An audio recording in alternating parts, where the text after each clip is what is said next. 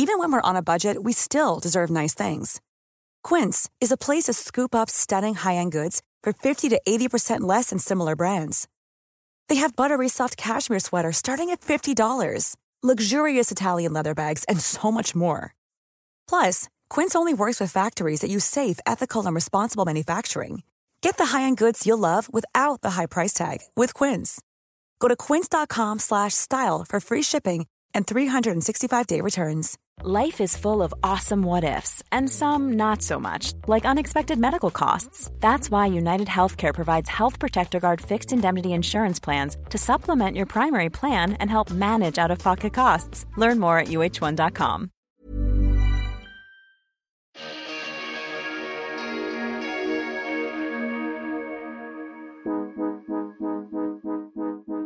Hello and welcome back to Keeping It Real with Caroline and Sophie. We're delighted to be back in Caroline's kitchen. Thank you for listening. Yay! It's so good to be back, and it's especially good to have the amazing Grace.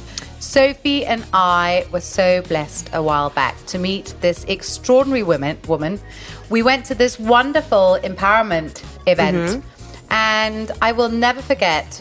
On stage came this absolutely beautiful, beautiful woman who then started speaking, and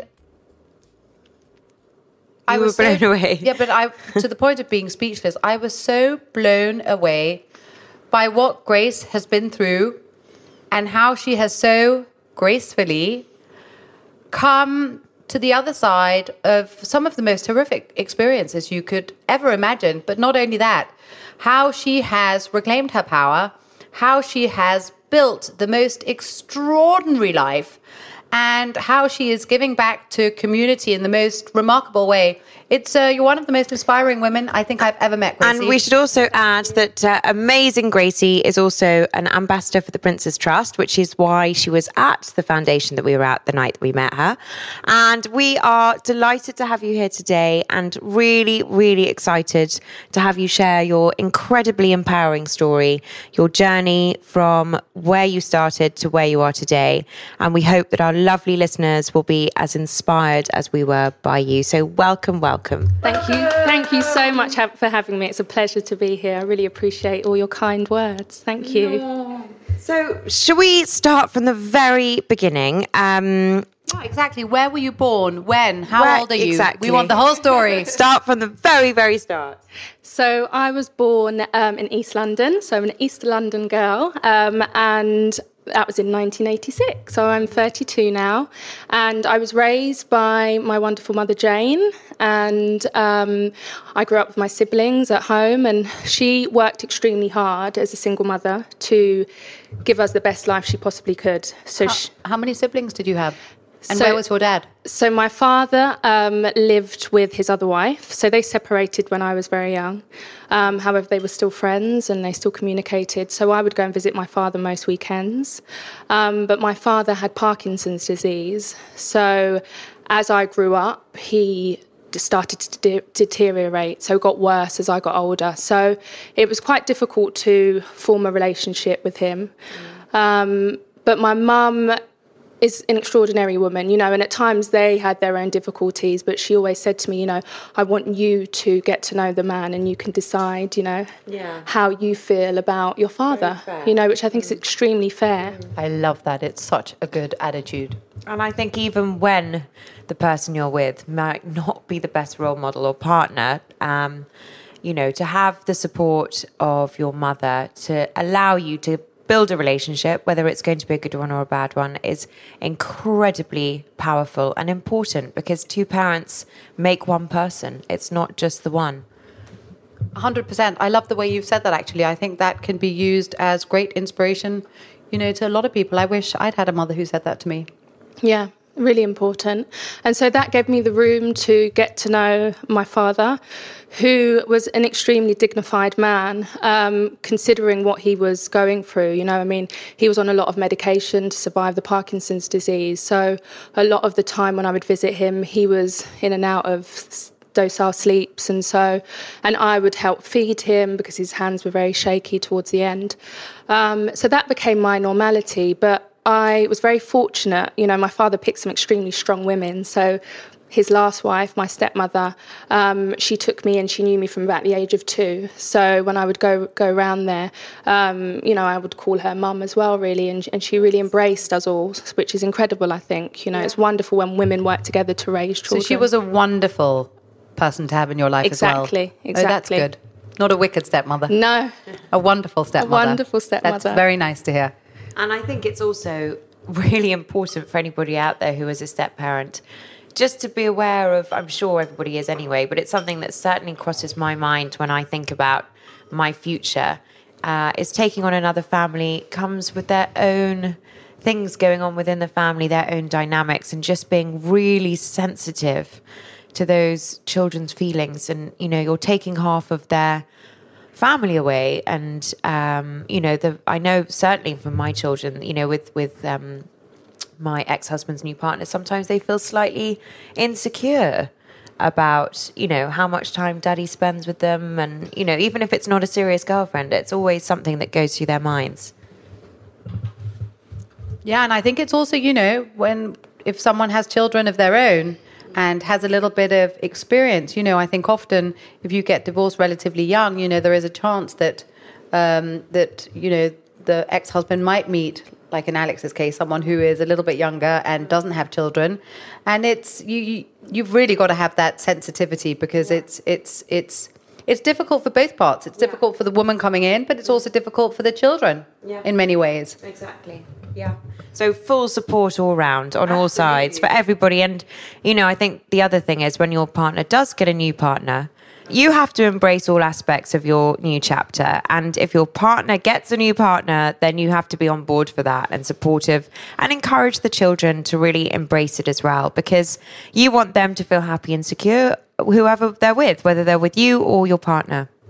Exactly. And I think life is difficult enough as it is. You know, we all have enough challenges in our day to day lives. We don't need also to be challenged when we end up falling in love with someone. I think you're so right in saying embrace and support as much as you possibly can. Mm-hmm. But back to you, Grace. back- what happened after you had, so you took very good care of your father Yes. with great support from his wife. exactly, exactly. And did they have children together also? Yeah, so my sister Janine, um, she's about 25 now. So you, you know, it was it was difficult, and um, she would tell me stories because we were very close. That he would sometimes take more medication in order to appear stronger for when we arrived. And and to me, you know, when I look back on that, I think what a beautiful man in all of his suffering. You know, he really tried his best to still show up for us, which I think is incredible. Oh, That is so sweet. yeah.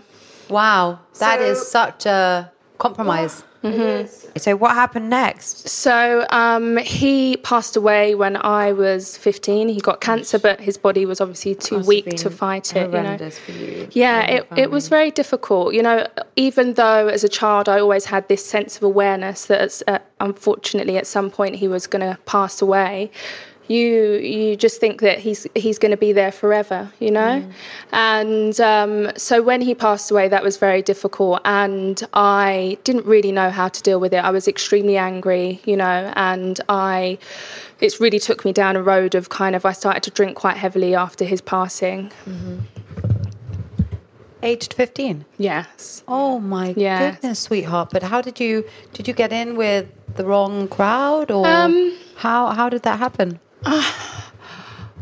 I so I had I mean I grew up in East London and you know at the time it was quite a rough area and um, Which which area? in Hackney. I grew up in Hackney. um, but I had a wonderful group of friends actually and my mother always really encouraged us to you know be involved in different activities and hobbies. So I you know I danced from about the age of six tap dance contemporary jazz. So I was always actually active and doing things you know? Um, and I had a really beautiful circle of friends at the time but you know we lost our parents all at a very uh, you know a year apart so, So there was a group of you that had been through the same. yeah exactly experience. Gosh. exactly Which in one way is supportive. Yeah. So how come you all lost parents at the same time? i- illnesses, you know, and um, Gosh, that is so tough. I mean, I lost my mother when I was 11. right, wow, And it was like such a. It was not only was it obviously the most painful thing you can possibly mm, experience, but it mm. was also the, the shock of it because no one had ever died before. I- I- Right. I- you know, I had never had death close right, to me see. any time mm-hmm, before, or, mm-hmm. or actually for many, many, many years after that. Yes. So it's a very lonely experience at the ta- same time, being the one who who has this experience with, with, with no one around you really understanding what it is you're going through. Yeah. So we had this unspoken word, as much as we didn't really actively talk about it because we were still too young, I think, in a sense, to kind of understand the emotions and the feelings. And um, yeah, so I mean, I, I you know I turned to alcohol quite early, really, and and that And when you say you turned to alcohol, it seemed like fun at the time, and it was house parties, and it was the stuff teenagers did. which is still quite young for 15 yeah, house parties. Yeah, it is quite young. But we kind of soon, it was, I suppose all of us at that time Mm. didn't, you know, I realised probably after, uh, you know, a while of drinking that actually this feels nice and this Mm. doesn't make me think or, f- or doesn't make me feel the pain. And, and that's something that started to happen. So the, I'm being numbed right now Yeah, by what I'm drinking. But let me ask you a question. Did you not have a time that you had to be home every day? You know, did you not have, you know, if you finished tap dancing at six, you had to be home by 6.30? Was there not, you know, a real eye being kept on you?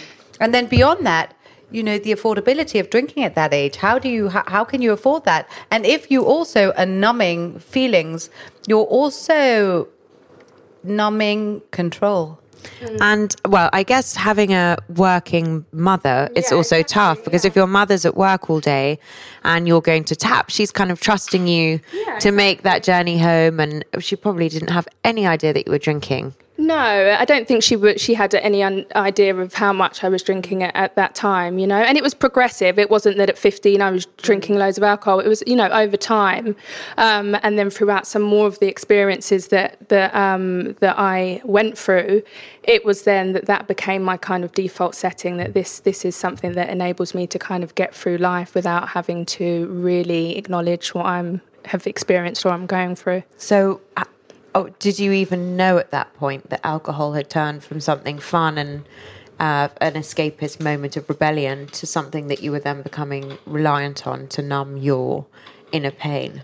I think no. You know, it probably was only until I was probably about the age of 18, 19 when I was becoming aware that it was an issue. So you started at 15, and by the age of 18, you were still drinking, and, mm-hmm. and what else? Everything else. Yeah, I mean, I was Yeah. using drugs by the time I was about 19 years old, 18 years old. You know, my mum had amazing work ethic. Mm-hmm. And so I did the same. It wasn't that we were just allowed to, if you want something, here's the money. You, mm. you go and find a job and you, and you get on with it. And so, So that's you- what I did from a young age. So I had So lots of different jobs. lots of structure, Yeah, exactly. of support and lots of encouragement, but you had lots of inner pain. Yes, basically, Yeah. correct. So what happened at that moment in your life? So you're 18, you're unfortunately in a position where you're having access to drugs, Mm-hmm, and alcohol, and you're having a good time, or you're not having a good time. Well, difficult because um, at the age of 17, you know, so after my pa- father passed away, I was extremely vulnerable, you know, and yearning for a father figure. Yeah. And, and, you know, I didn't have, although I had a father that was there, I didn't have a father figure in the sense of somebody that takes you to the park. Or, you know, I have one picture of us actually together when I'm about probably one years old where he is walking in the park with me. Um, but my memories of a, of a father is of a very sick man, you know? Mm. Yeah. So I craved and yearned for that. Yeah. And so, you know, I I'm a big believer in kind of what you know energy and what I was putting out there at that age was kind of a yearning for somebody to come and kind of be a dad to me. And yes and so that can happen you know I was very vulnerable. And so I met somebody at the age of um, 17 which you know How old was he? he he is I can't really remember his age, but I mean he's years older than me, you know, over ten years older than me, and um, so that turned into quite a difficult and very dangerous situation. You know, um, I was. I believe and I know that I was groomed and and you know I felt like this person was a bit of a father fig- figure in a sense. Are you in love with him? um, difficult. I wouldn't say today as the person I am today. I know that that's not love. You know, it's it's it, at the time. course. I I saw him as, in a sense, a father figure. But what do you mean he groomed you? Can you explain what you mean? And what was it about him that attracted you to him? Um, And, and how did you meet him? Where did he pop up? Was he on the scene of partying or house parties, or, or was he in the drug? So no, No. no, I just remember, you know, um, to be honest, a lot of my, I remember meeting him. I think I was just simply walking, going for a walk somewhere, and he and, and he approached me. Um, And so he was what thirty or something? Or- yeah, I mean, he yeah. would have been, you know, at least fifteen years older than me. Um, And so, um, and so, like I said, I think you know, it's at the time, it's you know, it's difficult. A lot Mm. of people that that have been through, you know, abuse or have been groomed. It's difficult for people to understand how it really starts. You so, know? so you were completely sucked in by him. Yeah, 100%. The grooming started, and what does grooming involve? What does it even mean? I mean, so, you know, making somebody feel very special and making them feel like, you know, that, you know, he made me feel as though I was at times, you know, almost helping him by being in his life, you know, and I'm naturally, innately a carer. I was mm-hmm. raised in, in, in, you know, with having to look after my father, etc. So for me to feel like a man wanted me to care and look after him, in a sense, was me repeating the patterns of what I'd done with my father anyway. Um, and so he made me feel very special, you know, at first. And safe. Yeah, exactly, exactly. Um, and so, Did it take a long time for you to feel like that, or did he? Was he? I mean, I think very it- good at what he was yeah, doing. I think so, Yeah. definitely. You know, and you were um, very vulnerable at this point. exactly, Yeah. exactly. And unfortunately, there are people out there that prey on Mm. people that are, you know, that are vulnerable. Can I just clarify? He he was your friend. He wasn't your boyfriend. He was your friend. Well, at, f- yeah, I at mean, at first, exactly. And you trusted him because he was your friend. Exactly. And that was what you thought it was. So you were entering into a very safe friendship with a man who was like a father figure to you. Yeah. And you were giving something back to him by caring, and it made you just feel a little bit more whole, and it yeah, was filling exactly. a void. Ex- basically, it was and filling then a void. he abused that and took it to another level. And we don't have to go into detail about Yeah. what happened Yeah, if you of don't want course. to do. Yeah. But you were in a very, very vulnerable, dangerous, Mm-hmm. exposed position in your life at the age of 18. And Yeah. did you tell your mother? No, so I mean, I was so I was 17 at the time, and no, you know, it quickly turned into a situation where, you know, I was beaten up and I was raped, and that went on for quite a long time, you know, and um, and so no, I didn't because I was, you know, I was Too si- I was frightened. too frightened, you know, because of the threats that were told to me if I said something.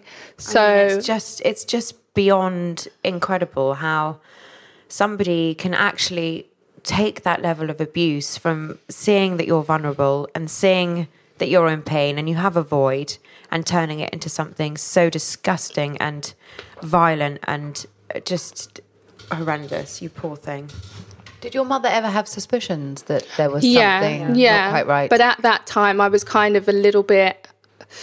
I was being quite rebellious anyway. You know, I'd lost my father.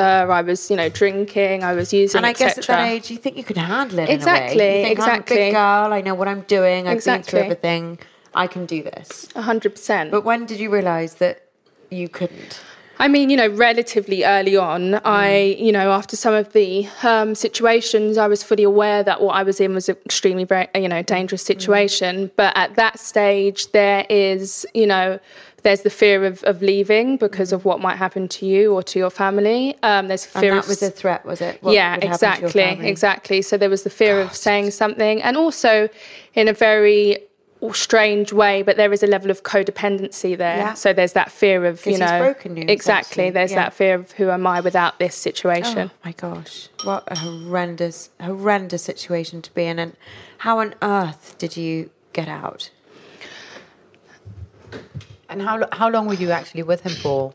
So this went on for about three months, and then um, we, at the time, decided that you know the safest and the best thing to do was for me to leave the area because you know we were all really too afraid to um, call the police at the time. So this was this was telling your mother and your yeah, mother exactly. giving you the advice. So yeah, well, it was a, it was with a few of us. We didn't make Yeah. that decision, not just my mother. Yeah. Okay, so you you finally have the courage to tell your mother. You know you've got a problem. This guy is dangerous. Mm-hmm. Yeah, exactly. And the only option is to leave the area. Why couldn't you tell the police? well, I you think were we were all too afraid. Oh. You know. Um, I mean, I'm really hoping. I, I, I, I totally get that as well. I, I just, I'm just hoping that today we're so much more aware of these things that people hopefully have the courage to know that there's a support system out there that they don't have to be quite so terrified.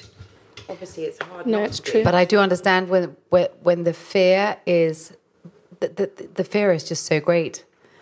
Yeah, no, I really understand that because how much can you be protected at the end of the day? And uh, no, I really, really understand that. Wow. So you simply decided to leave Hackney. Exactly. Yeah. And so um, that's what I did. And so I had an amazing friend at the time. So I stayed in three different places. I went and stayed with my grandparents, and then I went and stayed with. But my mum. And what happened to the horrendous man? So at that time, you know, nothing. you you nothing. disappeared. I disappeared. He didn't find you. No. And you didn't hear another word from him. No. So while I was there, I was um, while I was living in South London, I would travel down, um, and I think this is what kept me going. Actually, you know, my mum really believes in the value of education and, and how that can, you know, change our lives. You know, so I would travel down to sixth form while in hiding in the hope to get into Bristol University, and I got a place at Bristol University, which was, I mean, quite remarkable, but you know, at the time, I didn't have any feeling to what was happening or what had happened to me. You know, I just continued on. You're just in complete post traumatic shock. Yeah, exactly that. and just completely disconnected because these very awful traumatic experiences they can very often completely disattach us mm-hmm, because there comes a point when the pain is so big that you just you you have to cut it off because you just can't deal with it no i really relate to that in so many ways i really relate to that Yeah. Um, and but what a lifeline! So you got Bristol, So, and that's yes, incredible. I mean, it's just unbelievable that you managed to get there, considering the trauma that you've been through. So Yeah. you took the place. So I took the place Yeah. and uh, I studied sociology and social policy. Amazing. Yes, and it was. Um, I mean, it was a difficult time because in my first year of university, so basically we decided that you know it was best that I left the area, and eventually um, I moved back home, and and this is when I. Um, I bumped into, you know, the person. um, but anyway, prior to that, I, I had um, I moved back for a little while, and I, I met a wonderful young man who, Okay. Who, um, you know, man. a good man, Good. young man, and Thank we God. we we became, um, you know, we were just. I mean, I really loved him, and um, he was very supportive throughout that stage. And you know, telling somebody, you know, a young male what you've been through is very difficult, and Yeah. and he was extremely supportive because I was still very scared. Terrifying for you to allow somebody exactly in your exactly exactly. Yeah. and so he was just such a remarkable um, young man. And um, like i was saying before you know i grew up in quite a rough area. Mm. so unfortunately um, he was murdered. And Oh, um, for being in the wrong place at the wrong time you know? Um, which was Oh. extremely extremely difficult to deal with. Horrendous. I mean, oh, you've been on such a journey. We're going to take two minutes. how you oh my gosh yeah Right. Okay. Deep breaths all around.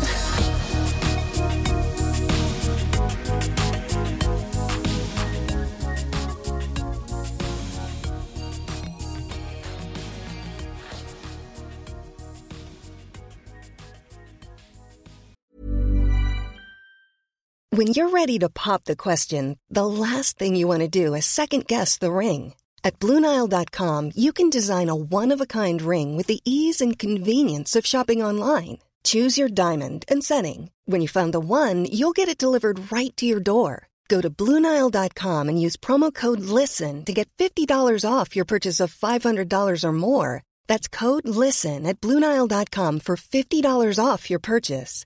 Bluenile.com code LISTEN. Even on a budget, quality is non-negotiable. That's why Quince is the place to score high-end essentials at 50 to 80% less than similar brands. Get your hands on buttery soft cashmere sweaters from just 60 bucks, Italian leather jackets, and so much more. And the best part about Quince, they exclusively partner with factories committed to safe, ethical, and responsible manufacturing. Elevate your style without the elevated price tag with Quince. Go to quince.com slash upgrade for free shipping and 365-day returns. There's never been a faster or easier way to start your weight loss journey than with PlushCare. PlushCare accepts most insurance plans and gives you online access to board-certified physicians who can prescribe FDA-approved weight loss medications like Wegovy and Zepbound for those who qualify. Take charge of your health and speak with a board-certified physician about a weight loss plan that's right for you. Get started today at plushcare.com slash weight loss. That's plushcare.com slash weight loss. plushcare.com slash weight loss. I feel as if you have spirits of other women that must also be in you that have helped to carry you through this time because I mean first of all your groomer and then your big love after having lost your father and gone through having to take care of him from a very early age it's a lot mm-hmm. for one person Yeah, no, you're right. And I mean, my mother was incredible in a way that she would always read us books from women that had been, you know, before us. So people like, you know, she would teach us about the history and people like even Maya Angelou and and some of her poems. And she has an incredible, you know, poem or statement that she makes that you know you will face many defeats in life, but never let yourself be defeated. Mm. And I always knew, and there was always something within me that knew that there was much more to life than what I was being brought. You know. Mm. And you know what, Gracie? They do say that when you come out on the other side, you've been chosen. You are one of the chosen ones. One of the chosen ones that has had to experience such extreme pain on so many different levels because they knew you were strong enough not only to survive and mm-hmm. cope, but actually to rise even higher mm-hmm. and live your life now helping others in the way that you do. So sometimes what can be the greatest tragedy Exactly. becomes a gift because you can heal yourself Yeah. when you start helping to heal others. Yeah. So And true. it's quite a big thing to be one of the chosen ones. And the chosen ones, by this I mean, and to all of you out there who have had extraordinarily painful experiences, and some have had numerous of them. And as painful as it is, you've got to realize that you've been chosen because he knows or she knows that you not only can survive, but you can do much more than that, and you can give so much hope to so many other people. And it's uh, when it's really painful, it's very difficult to see it as a gift. But I know that the many challenges that I've had in my life at the time I couldn't see it as anything. There was nothing positive in it. It just mm-hmm. Mm-hmm. was something that made my wounds blue, bleed and ooze Yeah. even more. But you know, today I'm really able to look back on some of those things and really say, what a gift. What a gift to have been allowed to experience it and be given the strength to not only get through it, but also heal it and come out on the other side and be in a position where you can actually be a support and help to others. exactly. So true. And that's where you are now in your life, right? So, how, did you did you manage to return to Bristol? at Um, point? yeah, so you I did. I. I did finish my degree. I remember calling my um, l- lecturer at the time and, and just saying, you know, I won't be coming back, you know, because I'm um, have to, you know, obviously go to my boyfriend's funeral. And they were very supportive. And then, you know, I, I went back and I, and I got on with it. And um, you know, I had, I'd become so. Um, it had become my normality to numb the pain. So I was still living in a place of complete distance from my emotions in order to survive, I think. and still drinking. or- Yeah, yeah. drinking. Um, I was still drinking Yeah. and. Um, you know, but I think the brain is such a powerful thing, you know, that when you suffer um, so many traumas and in such a short space of time, the brain kind of cuts off in a way to help you survive. Because Yeah. if you were to feel the intensity of all of those emotions, you are, you know, possibly I wouldn't be here today. And so there had to be a disconnect in order Yeah. for me to continue, I- you know, I- to, I to kind of see that. soldier on in a sense.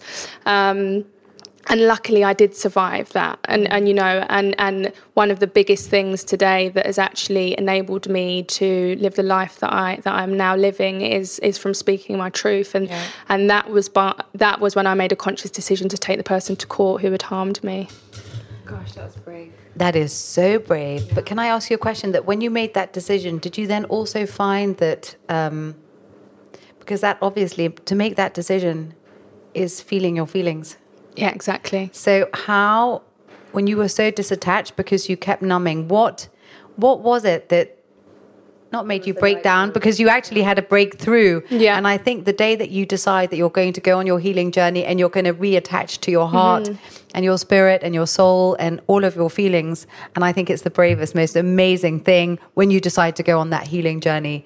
Um, can you tell us a little bit about yeah, that? so it was, uh, you know, I leading up to the court case, I had to stop working. You know that, you know, I was under a lot of pressure, and um, it was then really that I had, I like to call it an, uh, an awakening, but I had a breakdown. You know, and I and there's a saying that God can't give you whatever you believe in, your higher power can't give you anything if your hands are too full. And so everything literally had to be stripped away. And that happened. I lost my job, but, you know, I lost my friends and I was left sitting by myself. And, and, and I, you know, I think discomfort is a very important thing because it really tells us, you know, whether we we want to stay in what we're in or whether we, we need to really make a change. And I was so uncomfortable with living the, my life the way that I was, in, and I was uh, uncomfortable of I was in I was.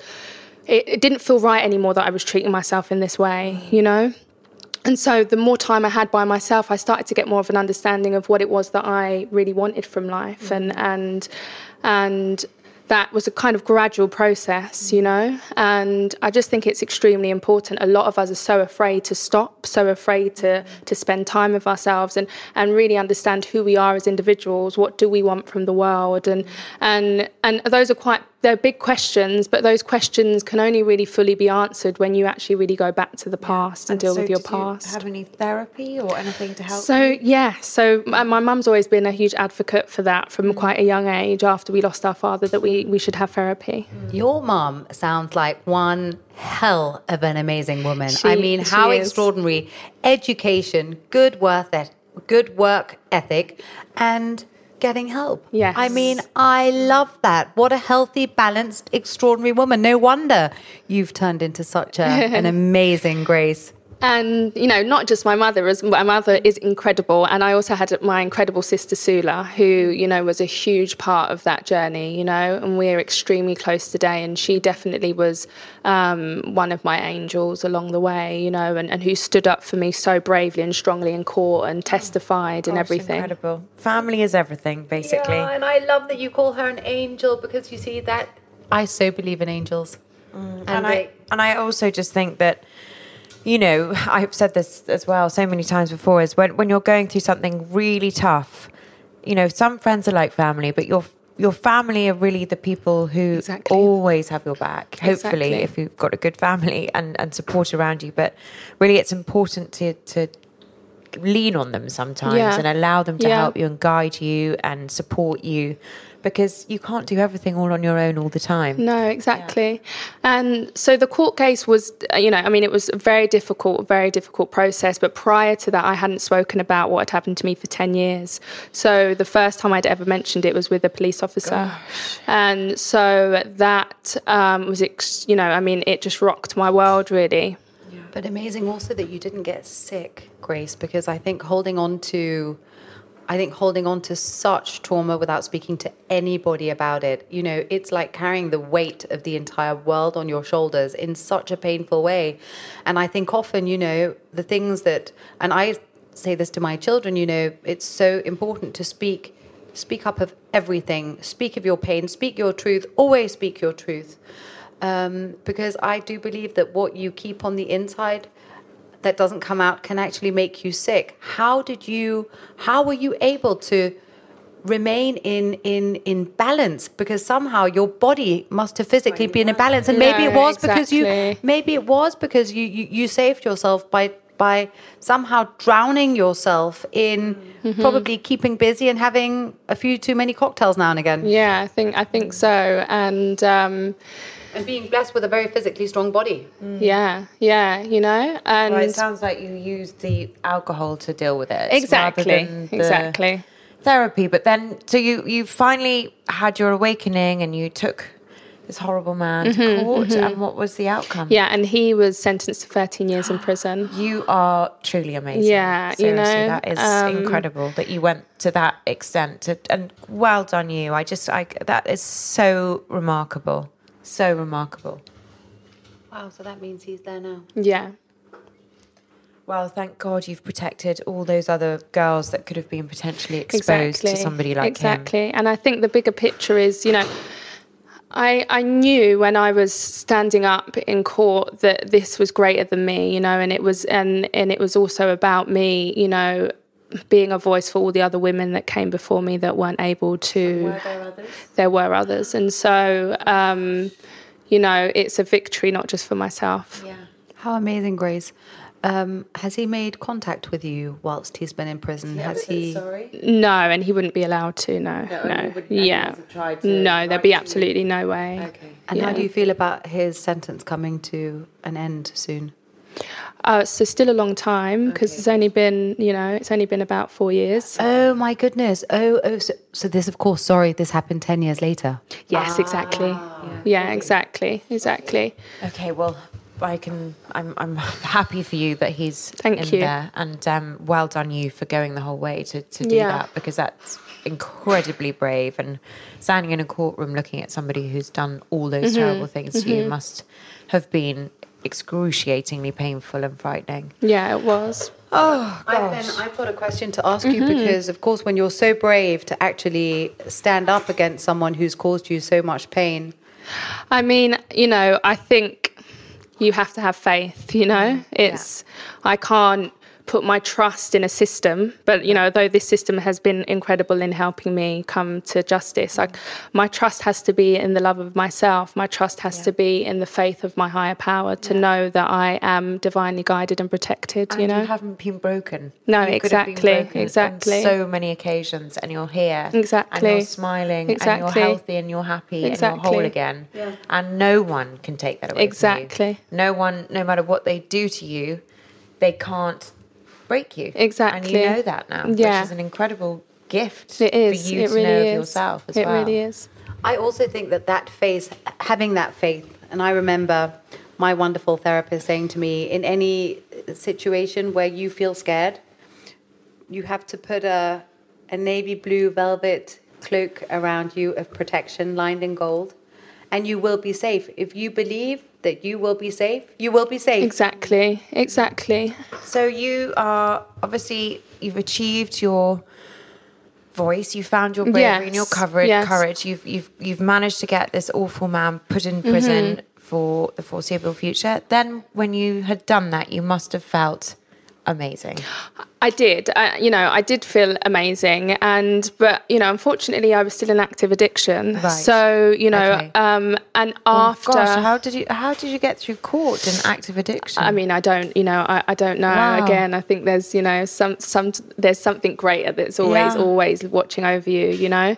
Um, and so I was still in that pattern, you know, and that's Yeah. not something you can change overnight, even though you may have, you, you know, you may have because I ended guess something. it becomes part of your everyday it- life. and Exactly, exactly. Taking it away would seem more unusual exactly than keeping it. exactly and so it was you know it was after that that in my mind i believe the only reason why i was drinking was because of what i'd experienced mm. you know and it so i i believed that after the court case i would stop drinking i would stop using you know because this was the one thing that was really Yeah. controlling and affecting my life and that's when i realized that actually this was greater than me that this addiction was much mm. greater than Yeah. anyone's situation and so it was then that i made a conscious decision um, to take myself to rehab and get Oh help. gosh, that's another enormously brave move. So, wh- where did you go, and how long did you go, and Um, so how I- did you get through? I and what advice can you give to somebody feeling Yeah. that they should take themselves?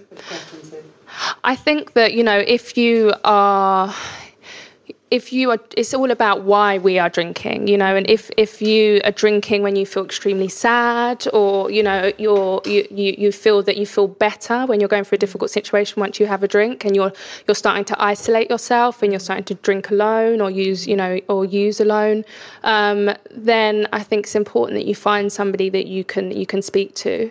And actually you know addiction isn't the root of the issue. The root of the, the, the whatever's going on is much deeper, and, and that may stem from some form of trauma or something you've dealt with as a child. And so I think if you can find the strength within you to find somebody to speak to about maybe some of those experiences, you know, because addiction is a secondary illness, really. Yeah. And I think also, don't you think that, um, you know, I, I heard you saying how from a very young age you were looking after your father, you know, and I think it's very important sometimes to bear in mind what is what what is what is normal expectations of a child and what does it actually mean to allow a child to be a child.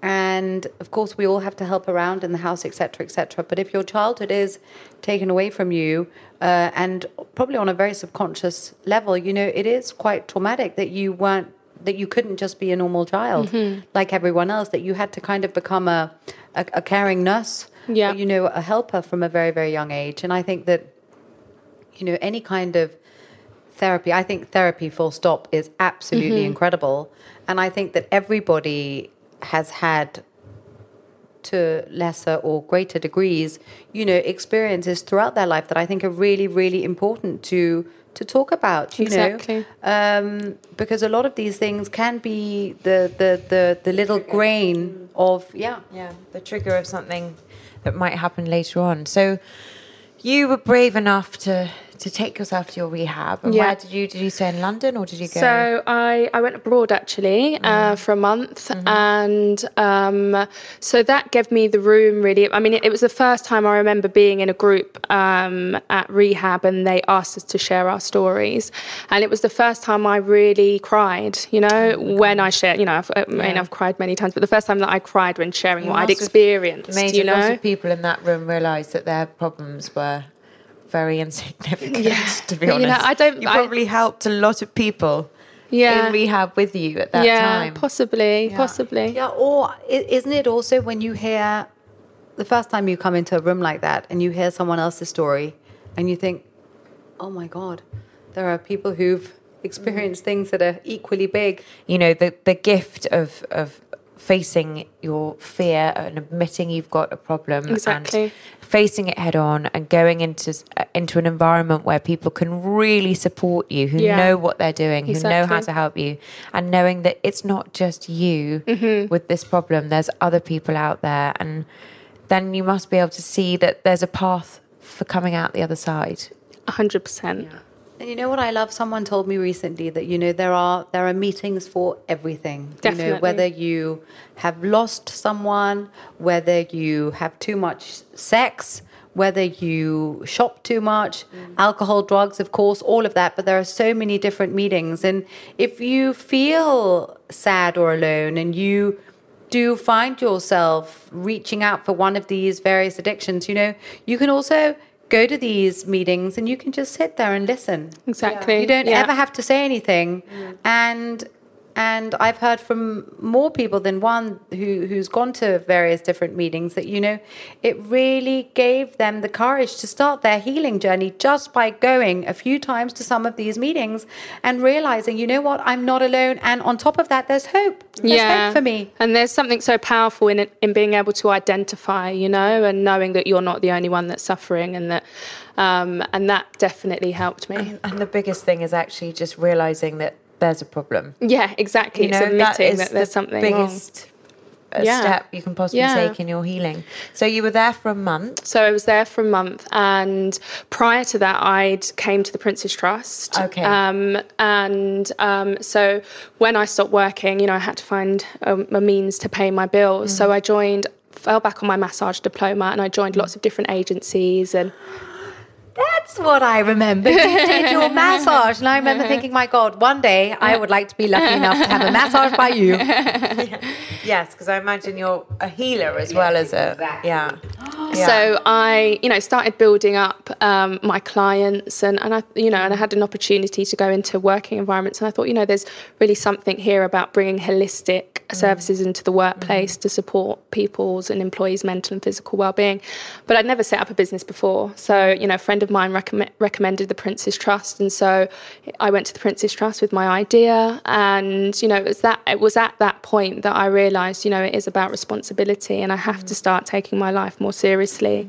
And so that's when I then decided to go to rehab mm-hmm. midway through my time in the trust. And can I just ask you, when you when you decided, um, with the support of the Prince's Trust, to set up your own business, this was going to be a holistic business where you were going to, within your business, employ other men, women, um, maybe with a similar story in one way or another who could also start healing through massage. Is that right? Is that what I remember rightly? So, um, so the company's called Work Spa, and really the core values are um, about, you know, for me, massage really did change my life. You know, it was shortly after my court case that, you know, when I started joining all these agencies and started massaging people, I started realizing that, you know, the huge benefits that massage can bring to people's lives And yours. and to mine. And, and what massage did for me is it gave me room to learn how to calm my mind, how to, äh, um, you know, feel feel at peace with being within myself, mm-hmm. and also just having more stillness. Mm-hmm. And so it was very meditative for me, actually, mm-hmm. offering people treatments, and I could see the effects it had on people afterwards. You know, and it also gave room for people to share how you know what they were going through as well. And so it's a very beautiful, you know, beautiful thing to offer people. And so you know, I really believe that if we could bring this into the workplace and just create more work-life balance, um, that it could really have a huge effect on individuals and you know naturally happy employees are more more productive and, and happier companies.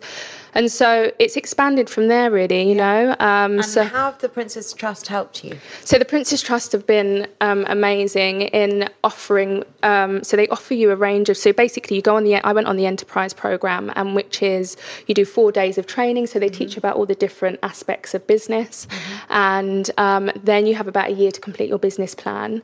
And so they want you to test trade effectively, and you know, and see if the, your business is going to be viable or not. And so then you go to panel, and they have a look at your business plan and decide whether they're going to offer you a mentor or some funding. And I asked for a mentor because I believe wisdom is better than gold.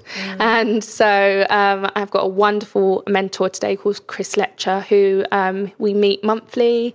Um, we talk about, you know, different business strategies, how we're going to move forward. And the Prince's Trust have really they saw something in me that I didn't see. You know, if I when I look back and think, you know, two years ago, if You you must see it now. now I do, of course, yes, yeah, and good, and that's yeah. through the belief of other people, you know, and, and that's what's so powerful, you know, when if you give somebody, if you believe in somebody, you know, you can really change their lives, and so the Prince's Trust have been incredible. And so, one just uh, one thing that you mentioned when we were having a moment of a break, because we were all getting quite emotional, um, was your drinking anniversary. Yeah, so I decided to. Um, I mean, I didn't. Dis- I mean, it happened. You know, I stopped. Decided to stop drinking, and it was the um, n- the nineteenth, and it was exactly the same the same day that my boyfriend that passed away. It's his birthday. So today we both celebrate a birthday So together. you've got to celebrate that gift that he gave you, that moment in your life, and Exactly. your day of Exactly. taking the power back, exactly. building your business. Exactly, And I mean, it's just an incredible journey you've been on. All- Yeah, so we go yeah. all over the UK. Oh, So the we, UK, um, companies supporting HSBC, we sort Okay. support them at their conferences and some of their offices across the UK. And we've just started a um, wellbeing program for the White Company. So we're offering them yoga and massage, and we've had such incredible feedback for how the employees Chris are feeling. Yes, Yeah, I used yes. to work with she's her wonderful. years and Oh, years she's a wonderful woman. yeah. Yeah, Yeah, amazing. So it's going really well. Yeah, it's going really well. Wow. Grace, this is incredible. it really is amazing. And so, where are you living? And are you living alone now? And how's your mom doing?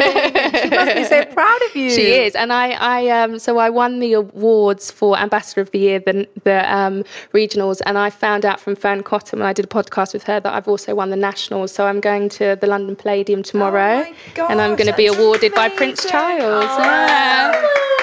What an achievement. I mean, it's incredible, really. This is amazing. Yeah, Grace. so my mum will be there, and she she is beaming with joy. Yeah, she's so proud. I'm so sad. My sister um, works in an international school in South Korea, so unfortunately she can't come. Um, but it will be my mum and my younger sister and my business mentor. So tomorrow is going to be a big day. so it's Tomorrow- very tomorrow exciting. evening.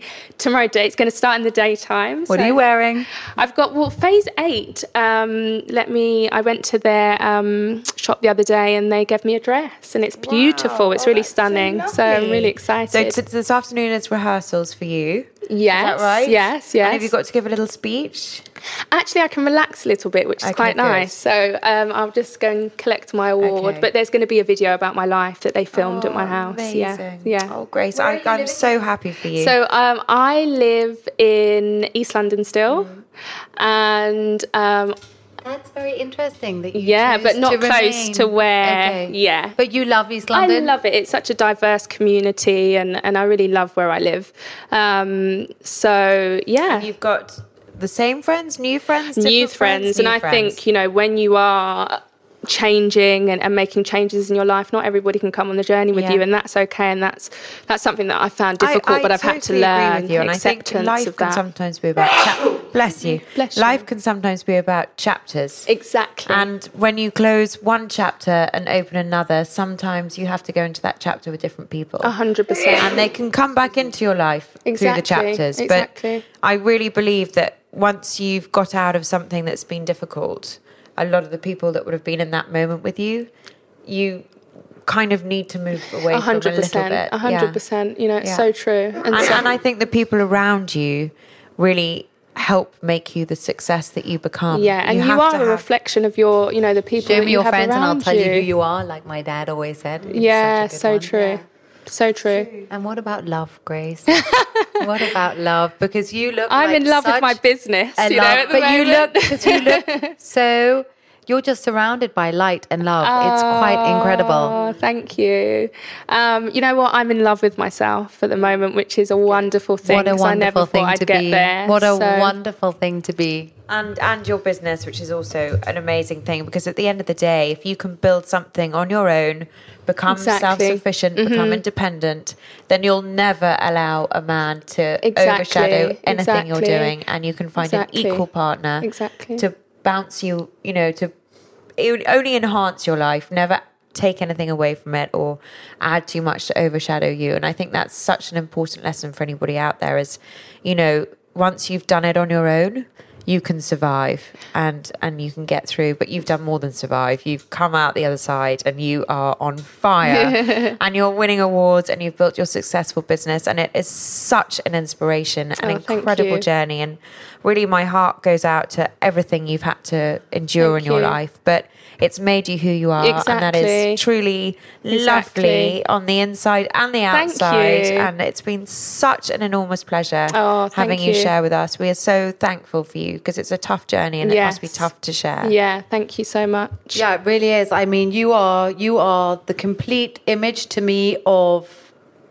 this survivor that turns into a superwoman. I don't know if you guys recently have seen everything going on with a new only female super uh, uh, only female superhero movie, the new Marvel movie, Oh, no. which is apparently only made by women, Wow. directed by women, Incredible. with women actors, which I think is really incredible. Really incredible. And Reese Witherspoon, who you know is a real um, stand up for everything to empower women. And I think the way you've survived, and there is not even an ounce of victim.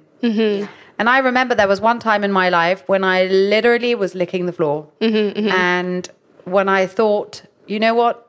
Right now, I do relate to uh, people who jump out of windows because Yeah. there are times in your life when the pain can be so intense that you actually don't know what to do. To do, yeah. And I remember my oldest girlfriend came to me at that time in my life um, and said to me, You're not a victim. You're not a victim. And I, and I was kind of like looking at her thinking, mm-hmm. and all of a sudden I was like, No, I'm not. Mm-hmm. I am not a victim.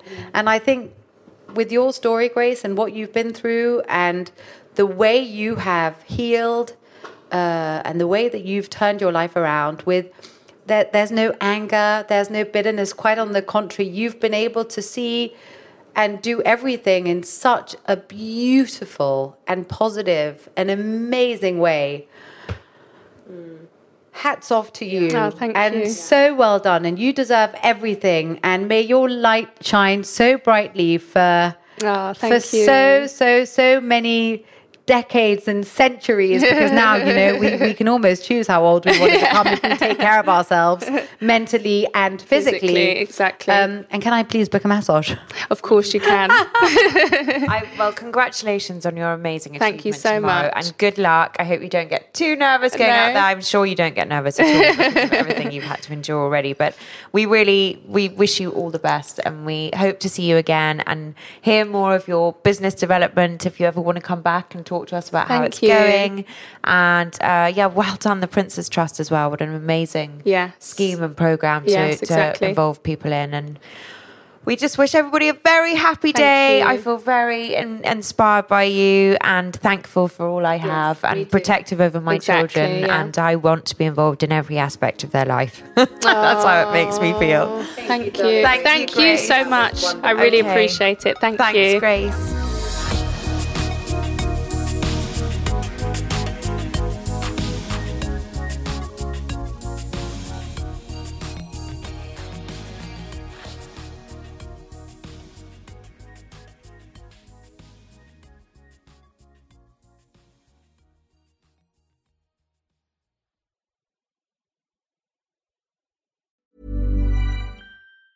Hi, I'm Daniel, founder of Pretty Litter. Did you know cats tend to hide symptoms of sickness and pain? I learned this the hard way after losing my cat, Gingy. So I created Pretty Litter, a health monitoring litter that helps detect early signs of illness by changing colors, saving you money and potentially your cat's life. Pretty Litter is veterinarian developed, and it's the easiest way to keep tabs on your fur baby's health right at home. Go to prettylitter.com and use code ACAST for 20% off your first order and a free cat toy. Terms and conditions apply. See site for details. Planning for your next trip?